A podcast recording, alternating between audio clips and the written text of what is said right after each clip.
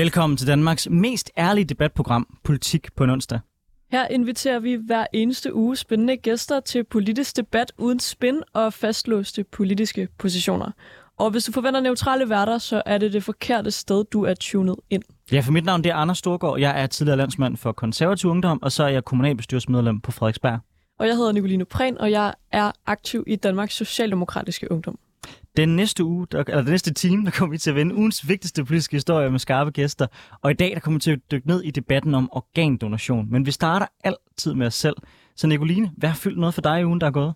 Jamen, altså, jeg tror, jeg vil starte med at sige, at sådan organdonation, som vi skal debattere lige om lidt, øhm, det er nok det, der har fyldt mest. Jeg synes, det har været faktisk over det hele, men det kommer vi jo ind på. Så jeg vil starte med noget andet.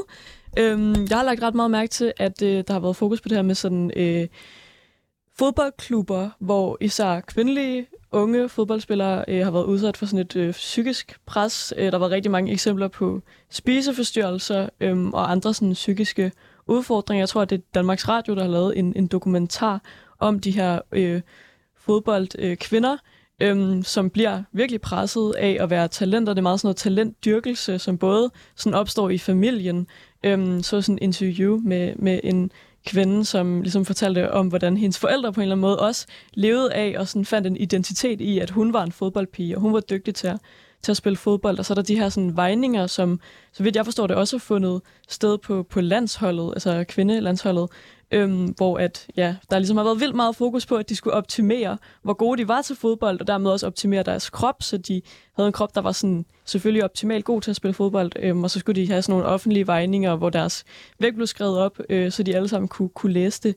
Øhm, og det tror jeg da bare som sådan, øh, ja, selv ung kvinde, at jeg synes, øh, jeg virkelig godt kan forstå, at det er mega hårdt. Øhm, og jeg synes, det er en udfordring, hvordan man fortsætter med at ligesom udvikle talenter i sport, øhm, men med det her jo ekstra fokus på, at, at folk ikke må presses, fordi i elitesport, så, så går det ud på at presse sig selv.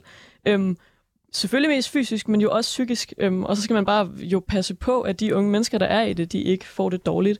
Øhm, så jeg synes, det er en virkelig spændende sådan, øh, debat om, hvordan man så skal øh, gøre elitesport øh, fremover. Man skal lave sådan nogle regler om, som der er nogen, der har været ude at nævne med, at man ikke øh, må stille krav om, at folk skal vejes, når de øh, skal på et eller andet specielt hold i fodbold, øh, for eksempel. Ja, jeg tror, jeg skal starte med en disclaimer om, at jeg hverken øh, ved noget om fodbold, øh, eller som sådan er særlig interesseret i fodbold. Der skal en virkelig stor landskamp til, for jeg kan svinge mig op til at gå bare det mindste op i det. Så det kan godt være, at jeg siger noget, der er forkert. Men det, jeg dog kender noget til, det er cykelsport. Og der betyder hvert gram bare enormt meget for, mm. hvordan man præsterer som atlet. Så, så, og det er jo en eller anden balancegang, fordi mm. det er klart, hvis balancegangen tipper, og det bliver usundt, jamen så bliver man både en dårlig sportsudøver, men der er også nogle rigtig store negative øh, psykiske konsekvenser. Og jeg kunne forestille mig, at det er lidt det samme med fodbold her, at det er jo en eller anden balancegang. Så jeg forstår godt, det kan virke voldsomt, det her med, at man skal veje og være så opmærksom øh, på sin vægt. Men jeg har også lidt svært ved at se, for at være ærlig, hvordan elitesport på et rigtig højt niveau, hvor man netop konkurrerer helt ned på, den, på det aller, aller, aller sidste komma om, hvem der er bedst optimeret, at man ikke kan være fokuseret på sin vægt. Mm. Ja, så, så hvordan man lige finder den balance, det, øh, der, der tror jeg, man skal vide mere om fodbolden, jeg gør, for at kunne uh, sige noget kvalificeret om det. Men ja. tak for at tage det her emne med, fordi det er da selvfølgelig vigtigt. Altså jeg tror i hvert fald også, jeg tænker, at det, det handler om, er at give øh, de her unge mennesker, som øh, går meget op i, i sådan elite- eller konkurrencesport, en følelse af, at de også har en værdi som menneske, og ikke kun som fodboldspiller, for eksempel. Øhm, så de ved, at hvis det nu fejler på et tidspunkt, øh, med fodbolden, så øh, altså, gør det ikke noget, fordi de har en kæmpe stor værdi som den person, de er. Øhm, det er i hvert fald mit indtryk, at mange af de her piger, når jeg ikke set dokumentaren, men jeg glæder mig til at se den, jeg har bare set det i nyhederne, øhm, hvor at det virker som om, at, at det også er det, det handler om. Det handler om det her med den dyrkelsen af talentet, som jeg i hvert fald synes er ret spændende. Men øhm, videre til, hvad du har lagt mærke til i ugen, der ja. er gået, Anders? Jeg bevæger os lidt mere over i et felt, jeg ved lidt mere om, nemlig politik. øhm, jeg kan ikke lade være med at tage hele spørgsmålet om Lars Bøge Mathisen, der nu er blevet formand for Nye Borgerlige, og den samling, vi ser af nogle af de andre øh, nationalkonservative kræfter i Dansk Folkeparti med. Øh, Mette Thiesen og Mikkel Bjørn Sørensen har jo meldt sig ind i Dansk Folkeparti, hvorimod Lars Bøge Mathisen nu er blevet formand for Nye Borgerlige. Og jeg synes, den dynamik, det kommer til at give på højrefløjen, er interessant, for jeg tror, det vi kommer til at se, det er en samling af flere af de nationalkonservative kræfter omkring Dansk Folkeparti, mm. så det mere sådan, hvad kan man sige, populistiske, øh, det gamle DF, hvis man kan sige det sådan, om Inger Støjberg, Og så er jeg rigtig spændt på, hvordan nye borgerlige skal klare sig på sigt. Af den årsag, at Lars Borg Mathisen er en dygtig debattør, så jeg tror egentlig nok, han skal formå at få meget gennemslagskraft og få, og få sat dagsordenen. Men jeg så også bare allerede nu, han har haft en del meldinger, hvor han går ud og bliver, altså bare være ærlig, så mærkelig, at jeg godt kunne forestille mig, at det også skubber en hel del folk fra sig. Han var ude og melde ud øh, i forhold til øh, verdenshandelsorganisationen, som han også mente havde meget indflydelse på øh, forskellige øh, politiske områder, hvor det begyndte at blive sådan tenderende til det konspiratoriske. Og jeg er spændt på, om han placerer sig der, og om der er et segment, altså er der 2% af danskerne, der er men en black øh, coronaskeptikere, øh, synes, at øh, verdenseliten sidder og trækker i, i trådene, eller er der ikke? Mm. Det bliver spændende at se. Men jeg tror, uanset hvad der kommer til at ske, så skulle jeg sætte mine penge på noget. Så vil jeg sætte mine penge på, at Dansk Folkeparti mm. får et rigtig stort comeback i de kommende år. Fordi de er ved at udfylde en niche, som øh, har været spredt i, over de tre partier over de sidste mange år, men som nu begynder at samle sig om dem. Så øh, jeg forstår godt, at, øh, at Dansk Folkeparti-folkene de er, de er glade, når man møder dem på gangene.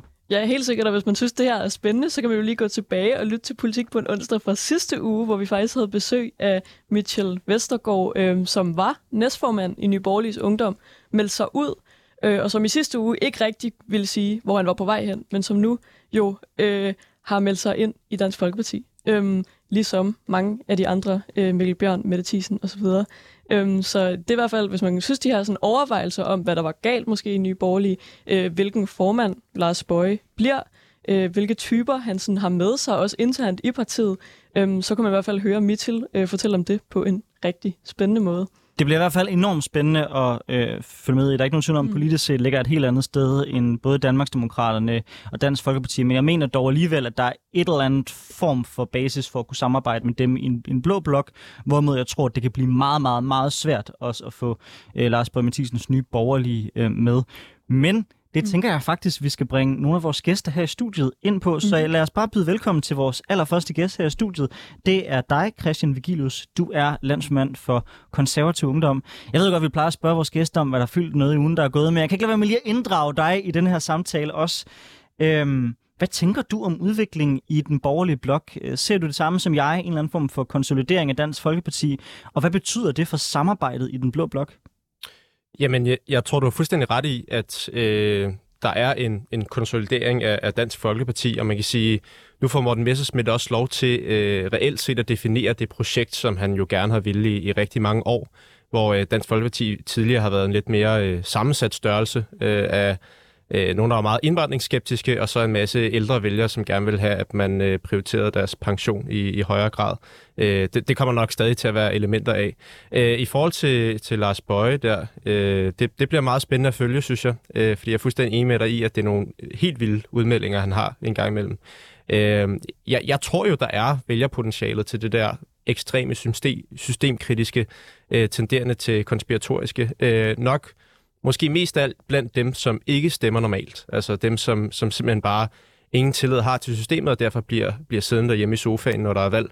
Øh, hvis han kan formå at ja, være effektiv nok til at nå ud til dem, så, så vil der nok være basis for, for 2%. Jeg tror så, hvis der man kigger på politiske resultater, øh, og hvor meget sådan substantiel politik, som de kommer til at få igennem, så tror jeg, det bliver meget, meget begrænset. Og det har i forvejen været begrænset, hvis man skal være helt ærlig. Nu så jeg lige øh, Pernille Vermunds tale i går, Øh, og det er jo meget, hun, hun bevæger sig meget ud i abstrakte termer, når det er, hun skal tale om, hvad det er, Nye Borgerlige har rykket de sidste par år. Øh, og, og sådan er det jo at være et protestparti, som, som stiller sig helt ude på fløjen, øh, og som lancerer sit projekt med at sige, at man har nogle ultimative krav. Øh, ja, så må man nok bare leve med, at øh, man ikke får helt så meget igennem. Ja, og den bold kan vi måske kaste over til dig, øh, vores anden gæst. Velkommen til dig, Joachim Lindahl. Du er øh, aktiv i SF's Ungdom. Øhm, er I i SFU, er I sådan øh, begejstret for, at der er sådan, jeg ved ikke, om man kan kalde det kaos, men der bliver rykket lidt rundt på højrefløjen, eller er I mere nervøse for, at Dansk Folkeparti måske også kan konkurrere øh, til nogle af jeres, eller i hvert fald Socialdemokratiet, og dermed også nogle af, nogle af de røde partiers vælgere? Øh, jeg synes, det er en virkelig spændende bevægelse, vi ser lige for tiden. Øh, altså nu øh, er Nye Borgerlige... Øh, hvad kan man sige? Nye Borgerlige er jo lidt ligesom gået i gang med den her øh, nyudvikling efter, at øh, Pernille Vermund, hun er ikke længere er formand, og det bliver spændende at se, hvad for en slags projekt det bliver. Jeg tror, at Lars Bøje er sådan en type, som... Øh, jeg følger meget med i den her analyse af, at han ligger længere over langs det konspiratoriske, og jeg ved ikke helt, om jeg køber, at der ligger 2% i den. Det håber jeg i hvert fald ikke øh, personligt. Men hvis der gør, så er det meget, meget spændende at se, hvad det så kommer til at være for en udvikling, de har på sådan det større politiske billede. Øh, nu ser vi så også den her samling af gamle øh, dansk, eller nyborgerlige typer i Dansk Folkeparti. Og det synes jeg også er ret spændende, fordi der kan man også se den her mulighed for måske, at øh, i hvert fald de kan blive styrket, og så vil jeg meget, i hvert fald være meget sådan... Man ser måske en lidt mere klar borgerlig fløj i Dansk Folkeparti, hvis du har mange af de her sådan, traditionelle borgerlige øh, politikere, som skifter over til Dansk Folkeparti. Den synes jeg i hvert fald er meget interessant at, at kigge på her i fremtiden. Vi skal også byde velkommen til vores tredje gæst, øh, Mads Peter øh, Seppelov. Nu er vi gået fra øh, øh, kvindefodbold øh, til tirsdagsanalysen på en onsdag. Øh, vi spørger jo vores gæster ind, hvad har fyldt noget for dem i ugen, der er gået, når de kigger ud over dansk politik? Og jeg forestiller mig, at det emne, vi skal snakke om, selvfølgelig har fyldt en hel del.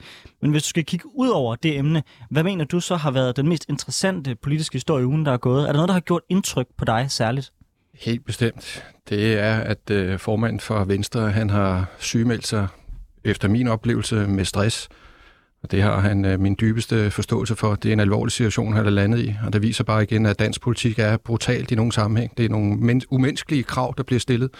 Så det er jo virkelig, set fra mit perspektiv, øh, modigt, at han stiller sig frem og siger, at han er nødt til at trække sig for at lytte til kroppen, og han også har en familie, og det synes jeg er anerkendelsesværdigt. Så dyb beundring og stor respekt også for de andre politikere, der turde stå frem. Det er jo noget, der også rammer de unge mennesker, som øh, ligger mit hjerte meget nært. Der er mange unge mennesker, der mistrives her blandt den øh, historie, som du delte, Nicoline. Det kan jeg jo ikke genkende til, for det er mennesker, jeg arbejder med i mit daglige virke som øh, psykoterapeut, så, øh, med speciale inden for kompliceret sorg og stress. Så jeg ved jo, hvad det vil sige at øh, samle de mennesker op og få dem tilbage igen til livet. Så det har berørt mig inderligt dybt, kan jeg hilse at sige. Det har så sandelig også berørt mig, øh, og det er også øh, det emne, vi faktisk skal top i den, i, den, i den næste time. Men det kunne være spændende allerede nu at høre dig, øh, også med din baggrund.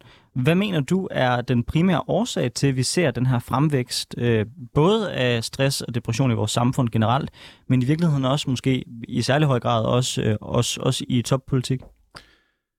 Altså, Jakob Ellemann siger det jo så fint, at han øh, har undladt at lytte til sin krop, og jeg vil være så fræk at sige mere konkret, altså vi skal jo huske at anerkende, at vi alle har følelser, men øh, glemmer vi at tage ansvar på dem, så kan det ende med, at kroppen den slår fra. Og det er der givetvis mange, der har oplevet her blandt øh, din kære kollega fra SF, som har lige har skrevet en bog, der hedder Fartblind. Han blev næsten blind på øjet, og det kan jeg jo så sige personligt, at det har jeg oplevet selv i forbindelse med min egen krise, efter jeg mistede min datter, at jeg var ved at miste synet på højre øje, så det er ikke, han er ikke alene.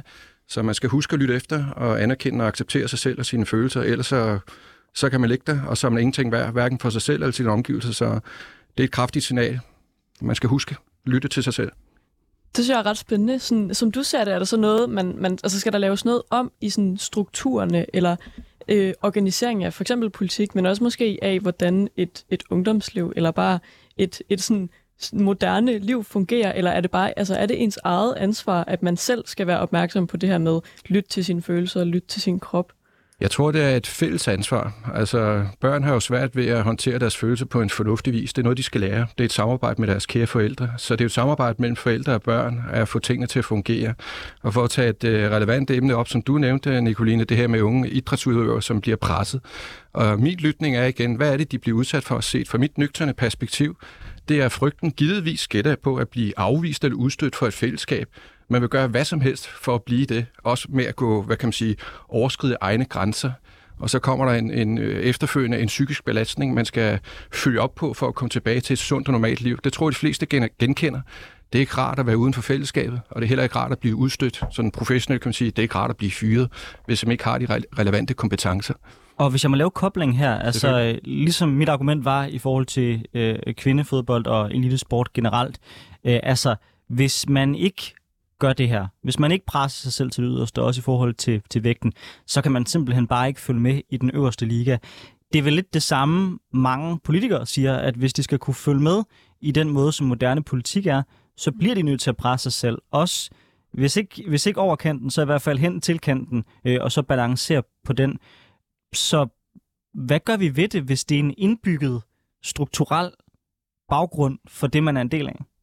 Altså mit øh, nøgterne svar, det vil være igen, vi skal være dygtige til at respektere os selv. Alternativt så sker det det, vi ser nu, at folk de knækker enten bliver de blinde på det ene øje, eller også øh, går de simpelthen ned. De kan ikke være noget for dem selv og deres omgivelser. Det er der jo ingen, der er tjent med. Så i mit perspektiv, så er det jo igen det der med at lytte og forstå og have en hensigtsmæssig adfærd på vores egne følelser. Her blandt at sige til og fra i forhold til de ting, vi bliver udsat for. Og også slå fra over for, at øh, mediebilledet og alle input, de kører 24-7. Men altså, de påvirker vores følelser. Altså, det gør det jo. Så hvis ikke vi lærer noget mere, jamen så, så knækker vi. Og det kan ramme os alle, høj som lav.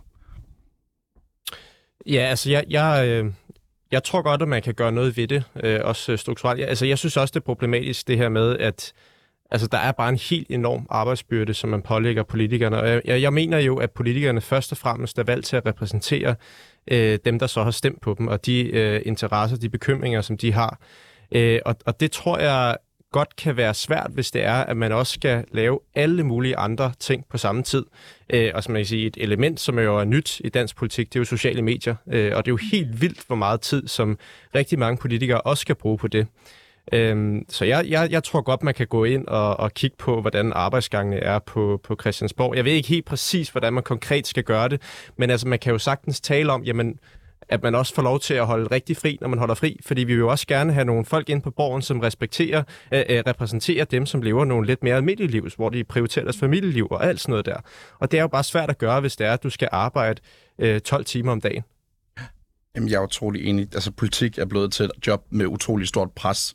Og hvor end det ligger på, inde på Christiansborg, eller for den sags skyld, hvis man er folkevalgt i andre positioner, så er det utrolig stor arbejdsbyrde. Og så også den her byrde i at skulle være en offentlig persona. Så jeg er utrolig enig i det, der bliver sagt om, at, at hvis man på en eller anden måde kan gå ind og ændre i, i den samlede overordnede arbejdsbyrde, så vil man måske se nogle færre politikere, som rent faktisk går fuldstændig ned nummer hjem.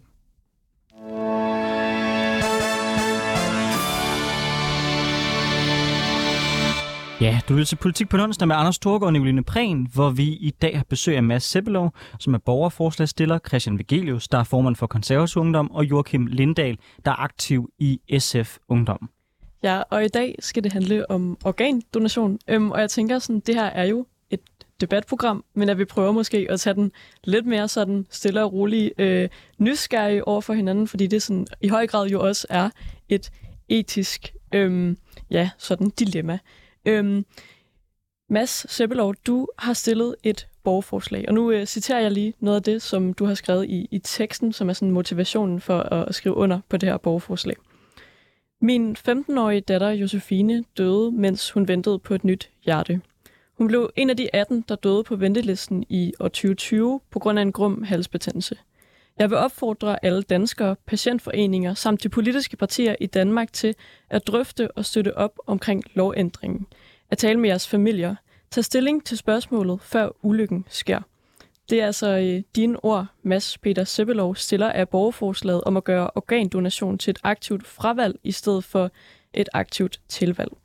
Borgerforslaget har genoplevet debatten om organdonation i Danmark, for siden 2010 er 330 danskere døde på ventelisten til et nyt organ, og kun hver femte dansker over 18 år har registreret deres holdning til organdonation i donorregistret. Men selvom det altså ikke er så mange, der har meldt sig som donorer, så går et stort flertal af danskerne faktisk ind for organdonation.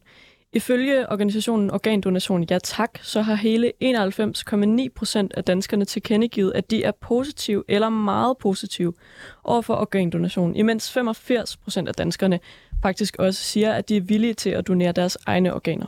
Danskerne er altså villige til at donere deres organer, men melder sig alligevel ikke aktivt til at gøre det. Mads Søvelov, jeg tænker, at øh, vi starter hos dig. Øhm, jeg synes, det kunne være øh, ja, rigtig spændende, hvis du både måske kunne fortælle øh, historien om sådan, øh, dig personligt. Du har mistet din datter, Josefine, mens hun ventede på øh, nye organer, og du har så stillet det her borgerforslag. Ja, men jeg kan sige, at du læste det jo så fint i forhold til mit borgerforslag. Altså, jeg har været vidne til noget, som de fleste forældre misunder mig. Og der er mange andre af dem, desværre i Danmark, der har været vidne til at se deres barn dø på ventelisten. Øh, det er den ene sag. Det er en skrækkelig oplevelse, og det ønsker jeg ikke for andre forældre, eller nogen, at de skal være vidne til. Det kommer til at bære med mig resten af mit liv. Øh, en tung byrde. Den anden ting er igen, at øh, jeg fik et øh, tilbud fra samfundet en tidlig morgen kl. 10 i påsken 2020 fra Rigshospitalet, at min datter hun kunne komme på den her liste, urgent call liste, altså første prioritet til at få et hjerte i Skandinavien. Instinktivt sagde jeg ja med det samme. Øh, jeg var både glad og sorgfuld og stolt over, at øh, det var muligt, det der samfund, til trods for, at landet var lukket ned af corona. Øh, men blev selvfølgelig også sådan, fik en mavepuster i og med, at øh, det er kynisk at sige, det er jeg meget opmærksom på, når jeg siger det nu. Der var mindre aktivitet i Danmark og i vores naboland, fordi at vi sad inde bag ved døren, eller inde i vores lejligheder huse, mm. nærmest med nedrullede gardiner, på grund af, at vi frygtede en usynlig fjende, corona. Og det gjorde ligesom, at håbet blev også til noget håbløshed, fordi chancerne for Josefines overlevelse, for det samfundstilbud, vi blev tilbudt som familie, at det, det blev nok begrænset. Det var min forståelse. Øh, det, der så ramte mig som en boomerang, som jeg også tidligere udtalt, det var, jeg havde ikke taget stilling til organdonation, og jeg kan ikke forklare jer, hvorfor. Jeg ved det ikke. Men det gjorde for mig, at jeg fik øh, skam. Jeg følte dårlig samvittighed for instinktivt på et brøkdel af sekund. Jeg tror, at de fleste forældre kan sætte sig ind i situationen, man vil gøre hvad som helst for sit barns overlevelse. Og det gjorde jeg. Øh, og havde jo selvfølgelig et ønske om, og det lyder også brutalt og kynisk, men jeg står ved det, for det var det, jeg tænkte, og det, jeg følte at når der var nogen, der døde, og jeg læste om det i medierne, så håbede jeg på, at det var her, der var et organ til Josefine. Og det er ærligt snakt og oprigtigt sagt. Og det er selvfølgelig den energi i dag, der gør, at jeg har omsat min, min svære erfaring som inspiration, som der står i borgerforslaget, for at bidrage i samfundet til, at flere tager stilling efter personlig ønske. Øh, og det har jeg så lagt noget energi i for at lindre mig selv og støtte de mennesker, der ikke har stemme på ventelisten til et nyt organ. Så det er baggrunden for mit øh, forslag, kort beskrevet. Og din datter blev 16 år, og nåede, yeah. hun røg af ventelisten, for hun ikke nåede at få et hjerte, inden hun kunne, øh, ikke kunne modtage det længere. Jose blev, eller var 15 år, da hun døde. Ganske få måneder efter var det hendes 16-års fødselsdag, og ulykken var for Josefine, at hendes infektionstal blev for høje, og øh, så kan man ikke stå på den her venteliste. Så blev hun pillet af, og infektionstallene kom ned. Men ulykken er igen, at når du har et hjerte, der ikke fungerer hensigtsmæssigt og faktisk kørt over en damtrumle, som det var for Josefines tilfælde, så var hendes cirkulation begrænset, og det gjorde, at hendes hjerne den var så medtaget til sidst, så kunne hun ikke andet end at løfte den ene hånd og dreje hovedet til den anden side, og hun kunne ikke tale. Øhm, der var ikke værdighed, livskvalitet forbundet med at tilbyde hende et hjerte. Hun kunne ingenting. Hun var ikke hjernedød, vil jeg gøre opmærksom på, men der var ikke noget værdigt liv for hende, og det kræver en del af at skulle tage imod et organ, hvilket jeg er fuldt forstående overfor, men det var som at blive øh, skåret i stykker, at få den indsigt og få den... Øh, øh få de ord i ørerne af lægerne, men det var virkeligheden, og vi måtte acceptere det, det gjorde vi, og så samarbejdede vi, og så stansede vi hendes liv. Så det var, hvad der skete, efter hun blev pillet af. Jeg vil i hvert fald sige, sådan, så kan man jo være enig eller uenig med dit borgerforslag, men jeg synes, det er virkelig sejt, at du har taget det op, og nu tager kampen på på andres vegne. Kan du måske fortælle lidt om, hvornår tog du initiativ til det her borgerforslag, og der er også nogle, nogle medstillere, hvem er, hvem er de, øhm, og måske også, hvor langt er I med det, og hvor mange underskrifter har I nået at samle ind? Altså, jeg blev, øh, hvad skal man sige, aktiveret, eller øh, sat i gang ganske kort tid efter Josefines død. Det gjorde jeg et par måneder efter, faktisk. Øhm, det er jo mit andet borgerforslag, vil jeg understrege. Jeg har lavet et, som jeg fik øh, lidt over 30.000 med, eller med, med underskrifter på. Mm og det kom jo ikke igennem. Og så justerede jeg, og så lavede et nyt, og det har så fået de her knap 56.000 medstillere nu. Og dem, der står som medstillere offentligt, det er primært familie. Mm. Det er min afdøde far, han døde her i sommer mm. sidste år. Så er det min mor og mine brødre, og så mine børn, og der er mine øh, nevøer, øh, der står som medstillere. Når man hører en historie som den, du fremlægger her, så er det jo rigtig svært at blive rigtig berørt øh, af det. Så tusind tak for at dele den historie. Det synes jeg er rigtig vigtigt også øh, for den her debat. Men jeg vil spørge dig, når du så hører folk, den her debat ender jo, og det, vi kommer også til at tage den på det principielle niveau, men på spørgsmål om, hvad kan man sige, retten til selv at tilvælge eller fravælge noget. Spørgsmålet om, hvor meget man må presse folk til at tage stilling. Når du prøver at og jeg ved godt, det er svært, men holde de abstrakte principper op mod det, du har oplevet i praksis. Hvad tænker du så instinktivt om den diskussion? Jamen, jeg forstår den jo til fulde. Jeg forstår godt folks bekymring om, at de er bange for, at der er nogen, der skal komme og frarøve dem noget, der er deres, og deres personlige integritet, den vil blive krænket. Det forstår jeg til fulde.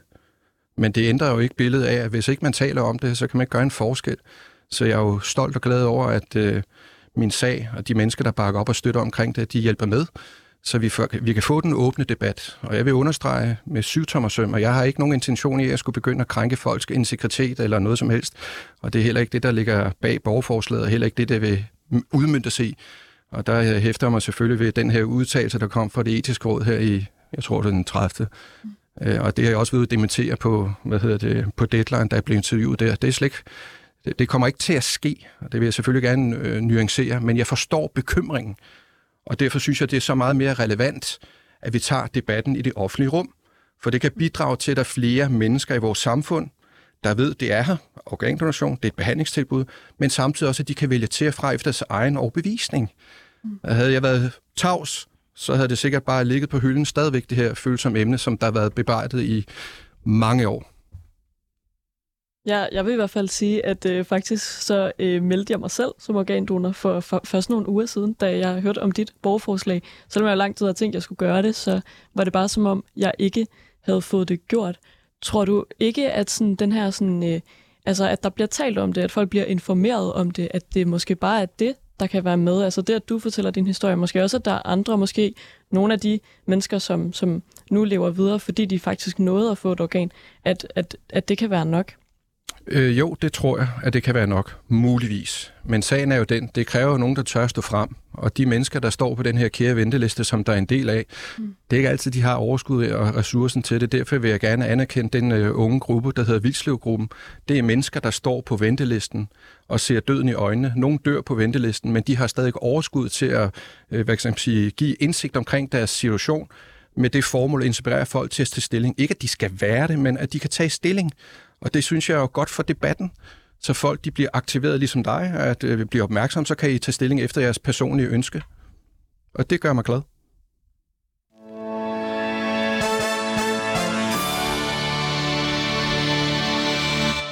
Du lytter til Politik på en onsdag med Anders Storgård og Nicoline Prehn, hvor vi, det, hvor vi i dag har besøg af jer tre, Mads Seppelov, borgerforslagsstiller, Christian Vigilius, formand for Konservativ Ungdom og Joachim Lindahl, aktiv i SFU.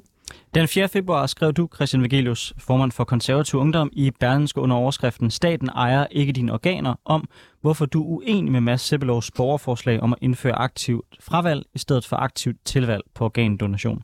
Christian, du øh, skriver blandt andet i Berlingske, øhm, når det kommer til noget så grundlæggende individuelt som vores eget læme, så må individets selvbestemmelse altså veje tungere end et, et hvert altruistisk formål. Krop og sjæl hænger sammen, og det er ganske uetisk at indføre lovgivning, der donerer din krop til fællesskabet, uden at man aktivt har givet samtykke til det.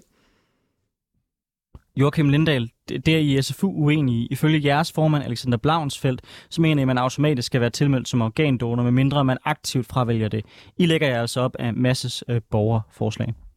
Jeg tænker, at vi øh, kan starte over hos dig, Christian, nu. Øhm, hvad, hvad mener du, når du skriver i Berlingske, at det er uetisk at lave lovgivning, hvor man automatisk er øh, tilmeldt som donor?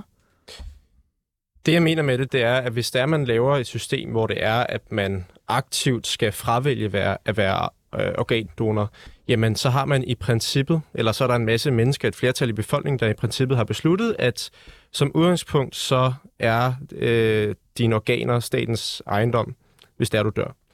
Øh, og det mener jeg simpelthen er, er forkert. Altså vi har, vi har meget tvang i, i vores samfund, i den måde, vi fører politik på. Øh, og der er også meget af det, der er fornuftigt nok. Der er også meget af det, jeg går ind for. Altså vi tvinger også folk til at betale skat, øh, øh og, og, og man skal jo finde en eller anden form for balance i det. Men jeg synes, lige når det kommer til ens egen krop, altså til ens eget læme, øh, der er jeg trods alt øh, individualist. Øh, jeg synes simpelthen, der må være grænser for, hvad staten øh, kan, kan blande sig i, og hvad, hvad staten kan have bemyndigelse over. Øh, det er sådan den principielle holdning, som jeg har. Øh, jeg vil så også sige, at øh, hvis man læser hele indlægget, så må jeg også sige, at jeg har sådan set en, en ret pragmatisk øh, tilgang til, hvad man ellers kunne gøre. Fordi jeg synes sådan set, det er et rigtig godt initiativ. Øh, og ligesom dig, Nicoline, så tilmeldte jeg også mig selv som organdonor øh, i forbindelse med, at jeg skrev det her indlæg, og debatten ligesom var, var op at vinde, fordi jeg sympatiserer 100% med formålet om at få flere organdonorer. Jeg synes bare ikke, det er ligegyldigt, hvordan man gør det. Så i min optik, så vil en god løsning være, hvis det var, at man gjorde det obligatorisk at tage stilling til det. Eksempelvis, når man altså blev 18, det kunne være, at man bare fik at vide, nu skal du tage stilling til det her, eller når man får et nyt kørekort, eller et nyt pas. Fordi jeg er helt sikker på, at det vil også betyde, at der var langt flere, der tilmelder sig. Fordi lige nu, så er problemet jo, at der er en masse, som ikke tilmelder sig, fordi de ikke tænker over det. Men, men jeg synes, der er en vigtig og altafgørende principiel forskel på, at man stadigvæk aktivt skal tilmelde sig, selvom man bliver tilskyndet fra staten at tage stilling til det. Og så staten siger, jamen på forhånd, hvis du ikke aktivt fremmelder dig, jamen så har vi ret til at bruge dine organer, når det er, du dør. Det, det jeg synes, der er en meget vigtig principiel forskel. Så, så altså for mig at se, så vil det være en ideel, øh, pragmatisk kompromisløsning. Christian, jeg vil, jeg vil, jeg vil meget øh, gerne anerkende, at I placerer på et, øh, på et pragmatisk øh, sted her, så det skal bestemt ikke være en diskussion, hvor at det fremstår som om, at der er nogen, der ikke ønsker øh, at hjælpe i den her diskussion, også bare så mm. det er slået fast. Men hvis jeg må udfordre det principielle, som du siger, og være lidt djævelens advokat, placerer man med det forslag, du stiller, og den position, du fremlægger i det her indlæg, så ikke på en position, hvor at man i virkeligheden siger, den dødes, hvad kan man sige, ret til ikke at være, ikke at være tilmeldt, også selvom personen ikke ønsker at tage aktiv stilling, at det er vigtigere end et levet livs mulighed for at leve videre. Fordi hvis det virkelig er vigtigt for folk ikke at være tilmeldt organregistret, så vil der jo være mulighed for, i alle de regler, der er blevet fremlagt, alle de forslag, der er fremlagt, at fremmelde sig det. Så det er jo ikke bare et spørgsmål, om staten har ret. Det er jo lige så meget, tænker jeg, et spørgsmål om, hvorfor er retten til så at sige, hvis, altså, hvis man ikke engang brænder nok for det til og ikke engang at melde ind, at man ikke ønsker at være organdonor, hvorfor er det vigtigere, at den frihed bliver bibeholdt, end den frihed, der bliver taget fra et menneske, som måske potentielt set ikke får lov til at leve? Jamen, øh, jeg forstår godt indvendingen, men, men for mig at se, kunne man lige så godt vente den om og sige, jamen, hvad er egentlig argumentet for, at man indfører automatisk organdonation? Hvor folk aktivt er tilmeldt, medmindre de fremmelder sig, øh, over for at lave den løsning, som jeg foreslår. Altså, den eneste forskel er jo, at man på et eller andet, altså et eller andet plan, forventer, at der er nogen, som, som ikke får fremmeldt sig, altså som ikke tager stilling til det. Øh, og det synes jeg, at der er noget etisk problematisk i, at man ligesom øh, spiller på forventning om, at folk ikke er øh, reflekteret nok, eller ikke tager aktiv stilling til, hvad der skal ske med ens egen krop. Altså det, det for mig at se, det er, det er staten, der lidt øh, spiller etisk hasard med, med folks øh, ja, læmer eller andet sted.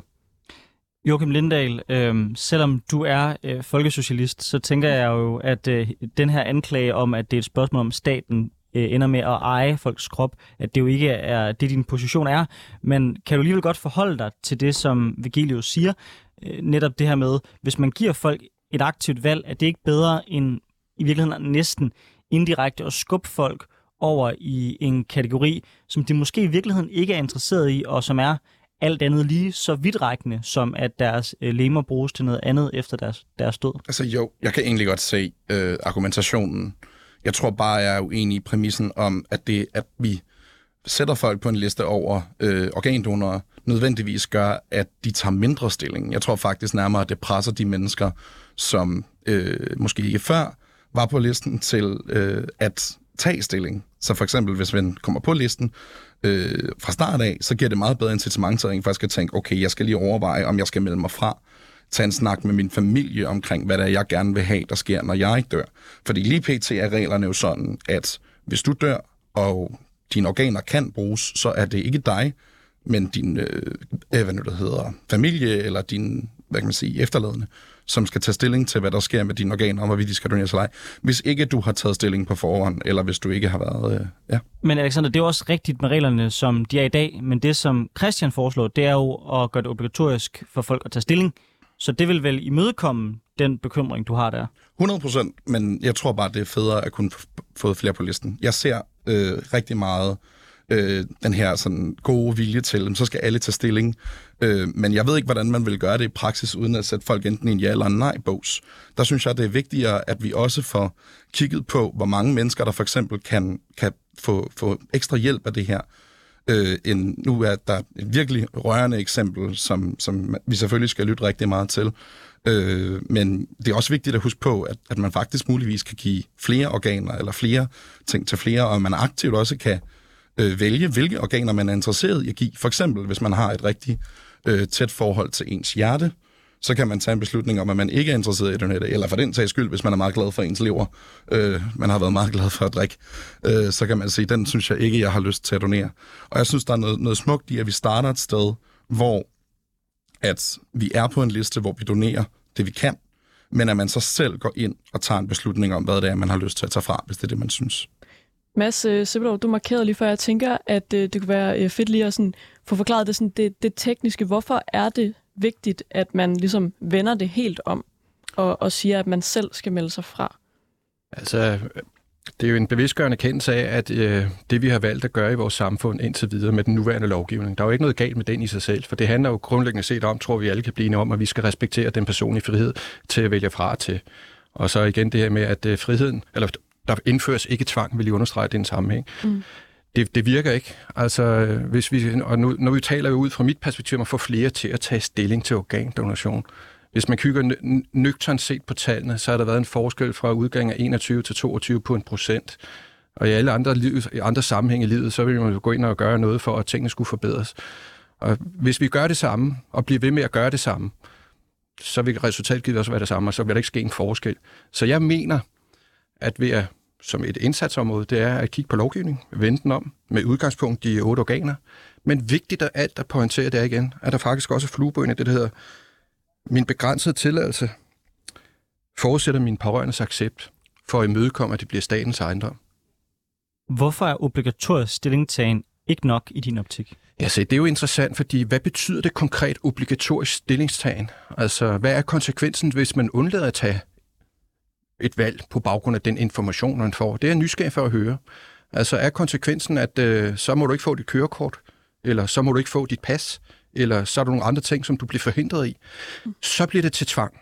Det bryder mig ikke om. Så vil jeg hellere formidle det på en anden måde ved obligatorisk stillingstagen. Det vil sige, hvis du undlader at tage stilling, så bliver udgangspunktet, at ansvaret overdrages til dine pårørende, hvilket det er i dag, og hvilket det vil være efterfølgende, hvis lovændring bliver indført i forhold til den måde, jeg har perspektiveret det på. Som jeg hører langt de fleste, når de taler om obligatorisk stillingtagen, så taler de ikke om, at man dermed skal sige, hvis du siger nej, får du ikke et pas. Jeg hører mere folk sige, at når du gerne skal have dit pas, eller øh, dit kørekort, eller så videre, så tager du stilling til, om du er ja eller nej. Altså man tvinger folk på den måde til at tage stilling. Ja, og det, det vil jeg sige, det er lidt simplificeret, fordi ja, nej, ved ikke. Altså, jeg ved ikke, om jeg har været inde og kigge på sundhed.dk. Det gætter på, at du lige har været, ikke, Nicoline? Ja, ja. Der er altså fire muligheder, og når man folder ud på de enkelte respektive muligheder, der er, så kommer der flere. Mm. Så det er lidt for simpelt at sige det i debatten, at det er bare ja, nej, ved ikke. Mm. Fordi ved ikke betyder egentlig også, at du overdrager ansvaret, som systemet er indrettet i dag. Så bliver det de pårørende, der har ansvaret for at tage stilling til, hvad for nogle organer kan man øh, enten vælge til eller fra i forbindelse med hjernedød eller hjertedød. Ja, øh, det, den argumentation følger jeg ikke helt, må jeg indrømme. Altså, jeg, jeg tænker jo, at det optimale vil jo være, at der er en masse, der, der aktivt vælger, at de gerne vil donere deres organer til, til dem, der måtte have brug for det, når der er, man for, forlader jorden. Øhm, og og jeg, jeg har lidt svært ved at forstå, at hvis man, hvis man ikke synes, at det er en god ting, at folk bliver organdonorer mod deres vilje, hvorfor er det så, at man går ind for automatisk organdonation frem for obligatorisk stillingtagen? Fordi den eneste forskel vil jo være, at der er nogen, der ikke aktivt går ind og fravælger det, og dermed mm. bliver hvis, øh, organdonor. Hvis vi så lige øh, holder fast til det her med obligatorisk øh, stillingstagen, som vi var inde på før, hvad, det, det går du ind for, ikke Christian? Ja. ja. Hvordan skal det konkret være? Altså skal det så være sådan, jeg går hen, bestiller et pas, så siger de, vil du donere dine organer? Hvad så hvis jeg siger, det vil jeg ikke tage stilling til? Har jeg så bare lov til det, og så, øh, så er der ikke sket nogen, nogen forandring? Eller får jeg så ikke udleveret mit pas? Eller hvad, hvordan foregår det? Øh, altså, jeg ved ikke, hvordan det konkret skal udformes. Altså, i min optik, så, så synes jeg sagtens, man kan stille krav. Altså, så kan det godt være, at man ikke kan få et kørekort, eller hvad det nu er. Øh, jeg synes så også, at, man, at der skal være en ved ikke svar-kategori, øh, som der er ved, de, altså, ved, ved mange forskellige spørgsmål. Men jeg er helt sikker på, at selv hvis man indfører det med en ved ikke svar-kategori, så vil der stadig være mange flere organdonorer, der tilmelder sig. Og jeg tænker i sidste ende, så er det jo det, der er formålet.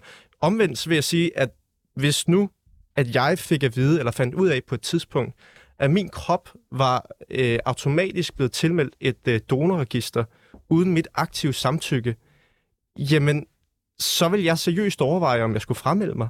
Bare fordi, at det ikke er mig selv, der har taget stilling til det. Og jeg må bare fastholde, altså i et liberalt, frit samfund, der har man altså selvbestemmelse over sin egen krop og man, man må også selv kunne bestemme, hvad der skal ske med ens krop, når det er, man dør. Og, og, og altså bare lige sådan, sådan helt grundlæggende, så er jeg svært ved at se det sådan rationelle, logiske argument, hvor det er, at man respekterer individets ret over, altså individets selvbestemmelse, øh, hvor man så går ind for automatisk organdonation frem for obligatorisk stillingtagen. Jamen, jeg kan jo godt forstå din bekymring, men jeg må bare gøre opmærksom på igen, at hvis der er en borger i dette land i dag, der ikke vælger at tage stilling på en af de tre juridisk gældende måder, man kan tilmelde sig donorregisteret i dag, altså man undlader fuldstændig at gøre noget, og det enkelte menneske dør af lykkelige omstændigheder, f.eks. hjernedød eller hjertedød, som der skal til i dag, mm. jamen så kan man sige, så kommer man til at krænke sin, øh, sine pårørende. For det sundhedsloven fortæller, at det er dem, der har det endelige ord, således at det enkelte menneske ikke bliver statens ejendom. Men hvem siger, at de pårørende synes, det er rart at tage det valg i en tragisk situation, som det er i forvejen? Via at have den her debat, set fra mit perspektiv, hvad er rigtig forkert?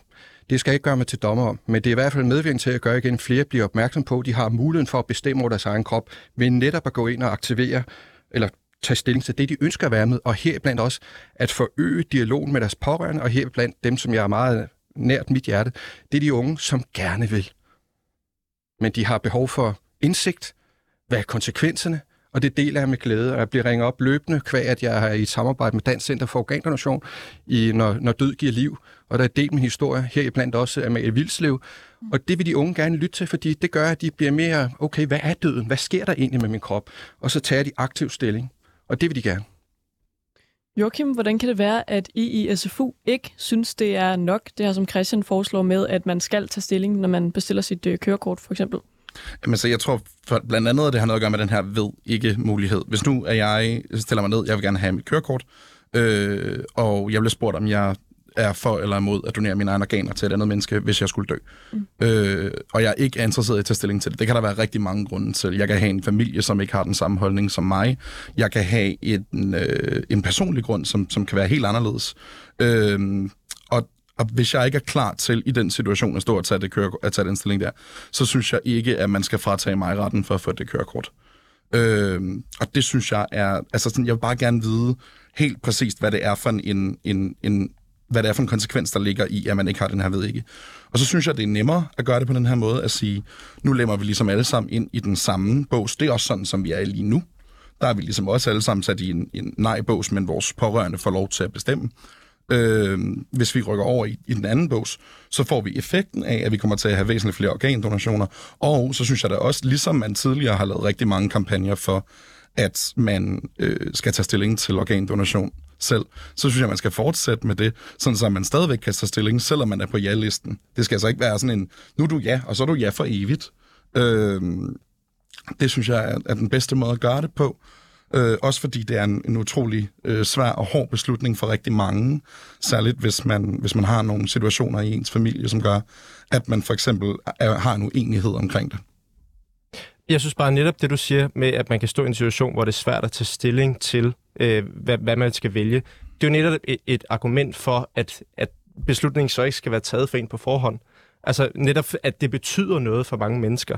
Øh, og derfor synes jeg, at alternativet med, at staten som udgangspunkt har bestemt, at du er organdonor, det, det, det, giver, det er meget værd. Altså. Der vil jeg bare sige, at den sammenhæng erfaringer fra udlandet viser faktisk igen, at dialogen blandt øh, sundhedspersonale de pårørende bliver bedre ved at vende lovgivningen om, og så selvfølgelig også forstærke informationsniveauet omkring det med tolerancen og respekten for, at det enkelte individ kan vælge til og fra efter egen person og bevisning. Altså lære at tage ansvar på sin egen skulder i forhold til ejerskab over sin krop. Det er, det er udbyttet fra udlandet.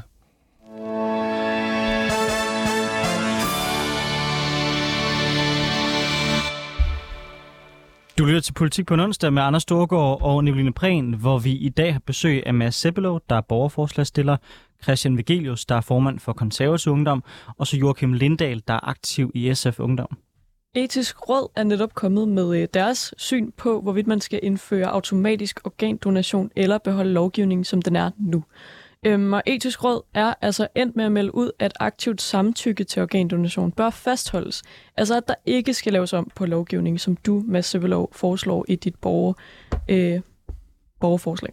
Rådet anerkender behovet for flere organdonorer, og et eneste mit råd mener derfor, at der bør indføres en mere systematisk form for information om organdonation og en systematisk tilskyndelse til stillingtagen hos de borgere, der ikke har taget stillingen.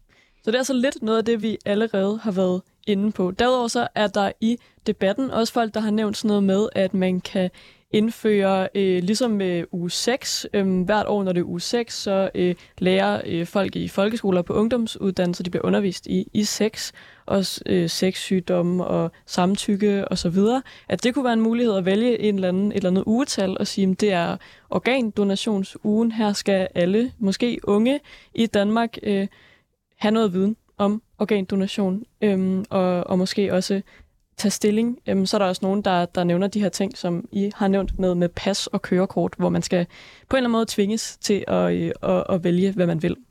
Og jeg tænker, vi kan, vi kan starte med dig, Joachim. Øhm, hvis nu det ikke er øh, den store model, som I foreslår, øh, som øh, kan blive gennemført, er der så nogle andre modeller, som I kan se vil være et skridt på vejen i den rigtige retning, som I gerne vil foreslå? Altså, jeg tror, at det, som der er blevet snakket om, og det, som der kommer her som eksempler, er også helt fantastisk. Det er med, at man kan have en, en, en uge, hvor man snakker om organdonation, eller bare i hvert fald det her med, at man informerer alle på alle uddannelsesniveauer og på, i alle aldersgrupper omkring det her valg, der er omkring organdonation. Øh, jeg vidste ikke i lang tid overhovedet, at man kunne donere sine organer. Så for et par år siden, så meldte jeg mig så som organdonor, fordi der var nogen, der havde en kampagne, hvor de delte sådan nogle små kort ud, mm. som man så kunne have på sig, og hvis man så tilfældigvis døde med det kort, så var man organdonor. Jeg fandt så først ud af væsentligt senere, at da jeg var kommet til at smide det her kort væk, som jo selvfølgelig, altså, det var ikke min punkt længere, så var jeg jo selvfølgelig ikke længere registreret som organdonor, så jeg var nødt til at gå ind aktivt og gøre det igen.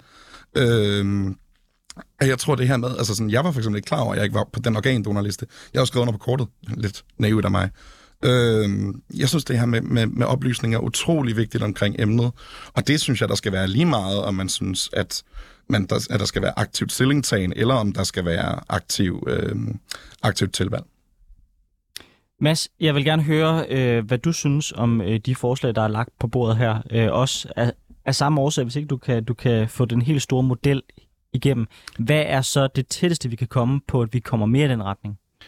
Først og, undskyld, først og fremmest vil jeg sige igen, organdonation eksisterer altså allerede i forvejen. Der er bare mange, der ikke er bevidste om det fordi det ikke kommer bredt nok ud. Mm. Så mange af de initiativer, der bliver drøftet her, det er faktisk noget, der dybest set er i vores samfund, men det når ikke ud til danskerne. Mm. Og det er den erkendelse, at øh, os, der har arbejdet og dykket ned i materien, at vi kan godt se, at øh, ja, selvfølgelig, vi skal være ydmyge, men øh, det, der er gjort, det har ikke været tilstrækkeligt. Så jeg finder altså entydigt, at lovændringen er et værktøj, og så mere indsats på de områder, vi gør i forvejen, for at få danskerne mm. til at tage stilling efter deres øh, respektive personlige overbevisning. Ja, Christian øh, Vigilius, øh, vi hører jo at fra Joachim, at der allerede har været øh, kampagner i gang. Er du ikke bange for, at, at, at mere af at lignende tiltag ikke vil hjælpe? At der simpelthen er brug for, at man tager den helt store model i brug for, at der er nok donorer, der, der melder sig, eller som så automatisk er med. At der ligesom er brug for, at man gør noget mere, at, at kampagnerne ikke virker? Jamen, jeg synes, det er rigtig godt med kampagner og information, men, men jeg går sådan set også ind for, at man gør mere. Altså, jeg synes, det er skørt det der med, at man opstiller det som en alt eller intet løsning. Altså, mm. enten så gør vi ingenting lovgivningsmæssigt, eller også så indfører vi en model, hvor alle automatisk er organdonorer, med mindre, med mindre de aktivt vælger det fra. Mm. Og så vil jeg også bare lige altså, komme med en indvending mod det der med at sige, at det er det samme at have øh, aktivt tilvalg, tilvalg som aktivt fravalg. Altså, det er jo ikke sådan, vi generelt øh, gebærder os med hinanden. Altså, sådan, normalt så siger man, at man skal give samtykke til noget, før, før der ligesom før andre kan krænke ens frihed, eller hvad det er, man siger. Øh, så, så jeg synes ikke, man kan opstille det, som om det er fuldstændig det samme. Øh, og så vil jeg bare lige sige, altså i forhold til også det, der blev sagt før, det her med, at selv hvis man gjorde det obligatorisk, så er det ikke sikkert, at alle vil øh, tage stilling. Jamen, altså jeg er sådan set med på at øh, intensivere lovgivningen yderligere og sige, hver femte år skal man tage stilling til det. Mm. Altså for mig at se, så er det bare vigtigt, at man har den der principielle forskel på, at man som udgangspunkt selv råder over sin egen krop, medmindre man giver aktivt samtykke til, at øh, staten råder over den, når du dør. Vil du være klar på at give folk valget ja eller nej? Altså, så der ikke er noget ved ikke, men at du tvinger folk til at sige ja eller nej. Så kan de altid ændre det på et senere tidspunkt, hvis de skifter holdning. Men at der ikke er den mulighed for, for, for at sige, det gider jeg ikke lige tage, tage stilling til her. Jamen, som jeg forstår det på dig, hvis, hvis man i dag siger ved ikke, så er det op til ens pårørende. Mm. Præcis. Øh, ja, altså, og jeg kan jo godt se, at det, det, kan, altså, det er selvfølgelig et svært valg at stå i, men, men jeg tænker alligevel, at øh, det giver mening, at det er ens pårørende, der tager den beslutning, end at det er staten. Øh, men det er vel ikke staten, hvis du tvinger folk til at sige ja eller nej? Øh, nej, det er rigtigt. Altså, ja, som udgangspunkt synes jeg, det vil være klart bedst, hvis der også er en ved ikke øh, mulighed, fordi øh, jeg synes heller ikke, staten sådan, kan tvinge folk til at tage sig eksistentielt et valg. Øh, men det er klart, man kan jo starte med at indføre en model, hvor der er en ved ikke funktion også. Og lur mig, om der ikke vil komme langt flere organdonorer. Det er jeg helt sikker på, der vil. Det er jo ret interessant, fordi den mulighed er der jo allerede i dag. Men altså, folk får det stadigvæk ikke gjort, fordi de ikke vidne om det. Og der er det hele mit perspektiv med respekten for forskellighed og så fremdeles, at vi oplyser noget mere om det. Og det, som jeg er inspireret til, som lykkeligvis er lykkes nu, det er, at nu står det faktisk på forsiden af sundhed.dk, øh, at man kan tage stilling til organdonation, og noget af den øh, formulering, der er, det er noget, jeg kan genkende fra noget, jeg selv har skrevet. Og det er jeg selvfølgelig stolt over i den sammenhæng.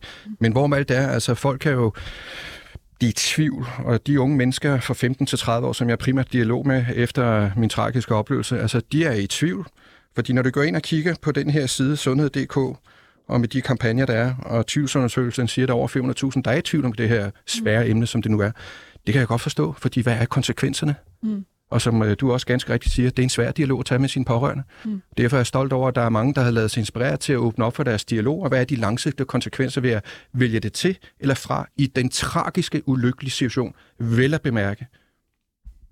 Men jeg forstår bare ikke, hvis man er i tvivl, at det så er et godt scenarie at staten så har besluttet, at ens organer kan bruges. Men, men, men Christian, det handler vel om, at der så er nogle flere liv, der bliver reddet. Der er simpelthen er færre mennesker, måske endda også unge mennesker, børn, som, som dør. Jeg ved, at øh, man har prøvet noget af det her, hvor man skal tage stilling. Hvis man installerer sit sundhedskort på sin mobiltelefon, så bliver man faktisk spurgt, så popper det op. Vil du lige tilmelde dig organdonorregistret også? Altså, øh, er det ikke, altså, det at redde liv, står det ikke ligesom over alt andet? Øh, Nej, men det er jo netop det, jeg skriver i mit indlæg, at jeg synes, at, altså grundlæggende, så, så må man selv råde over sin egen krop. Og hvis det er ens ønske, at ens krop ikke skal doneres øh, til, til andre, jamen så må, bliver man nødt til at respektere det. Den optimale løsning må jo være, at alle tager et aktivt valg til det her. Øh, og og der, der synes jeg, det giver god mening at gøre det til oblig- obligatorisk stillingtagen, og man kan sagtens gøre det altså voldsomt og sige, at man ofte skal tage, tage, øh, tage stilling til det, alt sådan noget der. Det er jeg slet ikke imod, men som udgangspunkt, som udgangspunkt, så skal det altså ikke være staten, der bestemmer, hvad der skal ske med dine organer, når du dør. Det bliver jeg ganske nødt til at lige at anholde og sige i den sammenhæng. Det er ikke tilfældet. Jeg bliver nødt til at demontere det, fordi det kommer aldrig med sygdomssund til at være staten, der bestemmer over vores organer fordi der netop i udgangspunkt, ligesom det er i dag med lovgivningen, vi har i dag, så vil det altid være i sidste ende de pårørende, der har valget, hvis ikke den enkelte borger har taget stilling. Og er der ikke nogen pårørende, så kan der ikke tages nogen organer ud af det enkelte menneske. Det er sundhedsloven. Det vil jeg lige det fuldstændig tydeligt markere i den sammenhæng, for at undgå misforståelser. Det er det samme, som det etiske råd tror, og det, desværre, det er jo ikke det, der står. Det er sort på hvidt. Det ligger på Folketingets hjemmeside under mit borgerforslag, bare for at lave to streger under det. Men det er jo så det, I gerne vil ændre, ikke? Nej, der tager du fejl. Ja, det, øh, og det er jo igen, øh, man kan se ting meget forskelligt, men nu har du liggende her foran mig igen. Udgangspunktet, som det er i dag, er faktisk det her begrænset tilladelse, hvis det enkelte menneske ikke har taget stilling. Så er der muligheden for organdonation, det skal sundhedspersonale spørge de pårørende omkring, og så er det de valgmuligheder her. Og det er jo det, som de pårørende skal tage stilling til, det vil sige hjerte, nyre, yes. lunger, hornhind med videre. Ja, det var øh, simpelthen det, vi nåede i dag i Politik på en onsdag. Tusind tak, fordi I var med, Christian Vigilius, Joachim Lindahl og Mads Seppelov, og tusind tak for os at dele din historie.